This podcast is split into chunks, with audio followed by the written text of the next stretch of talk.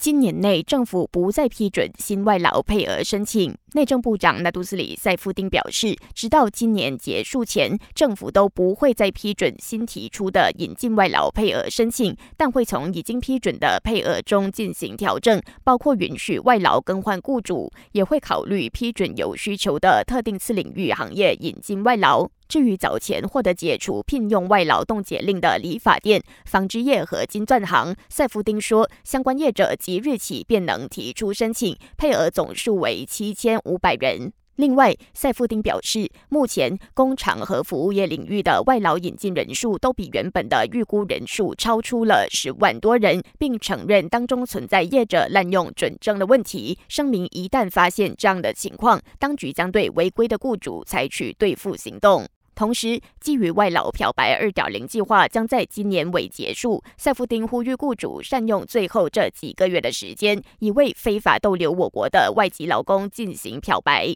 今年还没结束，我国就已经录得近两万宗的诈骗罪案。掌管法律及体制改革的首相署副部长兰卡巴辛表示，在今年前九个月，我国一共有一万九千两百二十宗的诈骗案，涉及金额超过六亿八千七百万令吉。为了解决日益猖獗的诈骗问题，政府正在研究加强国家诈骗应对中心 （N S R C） 的运作，包括将营运时间延长到二十四小时，也正检讨各项需要修订的相关法律条文，以打击犯罪。感谢收听，我是姿琪。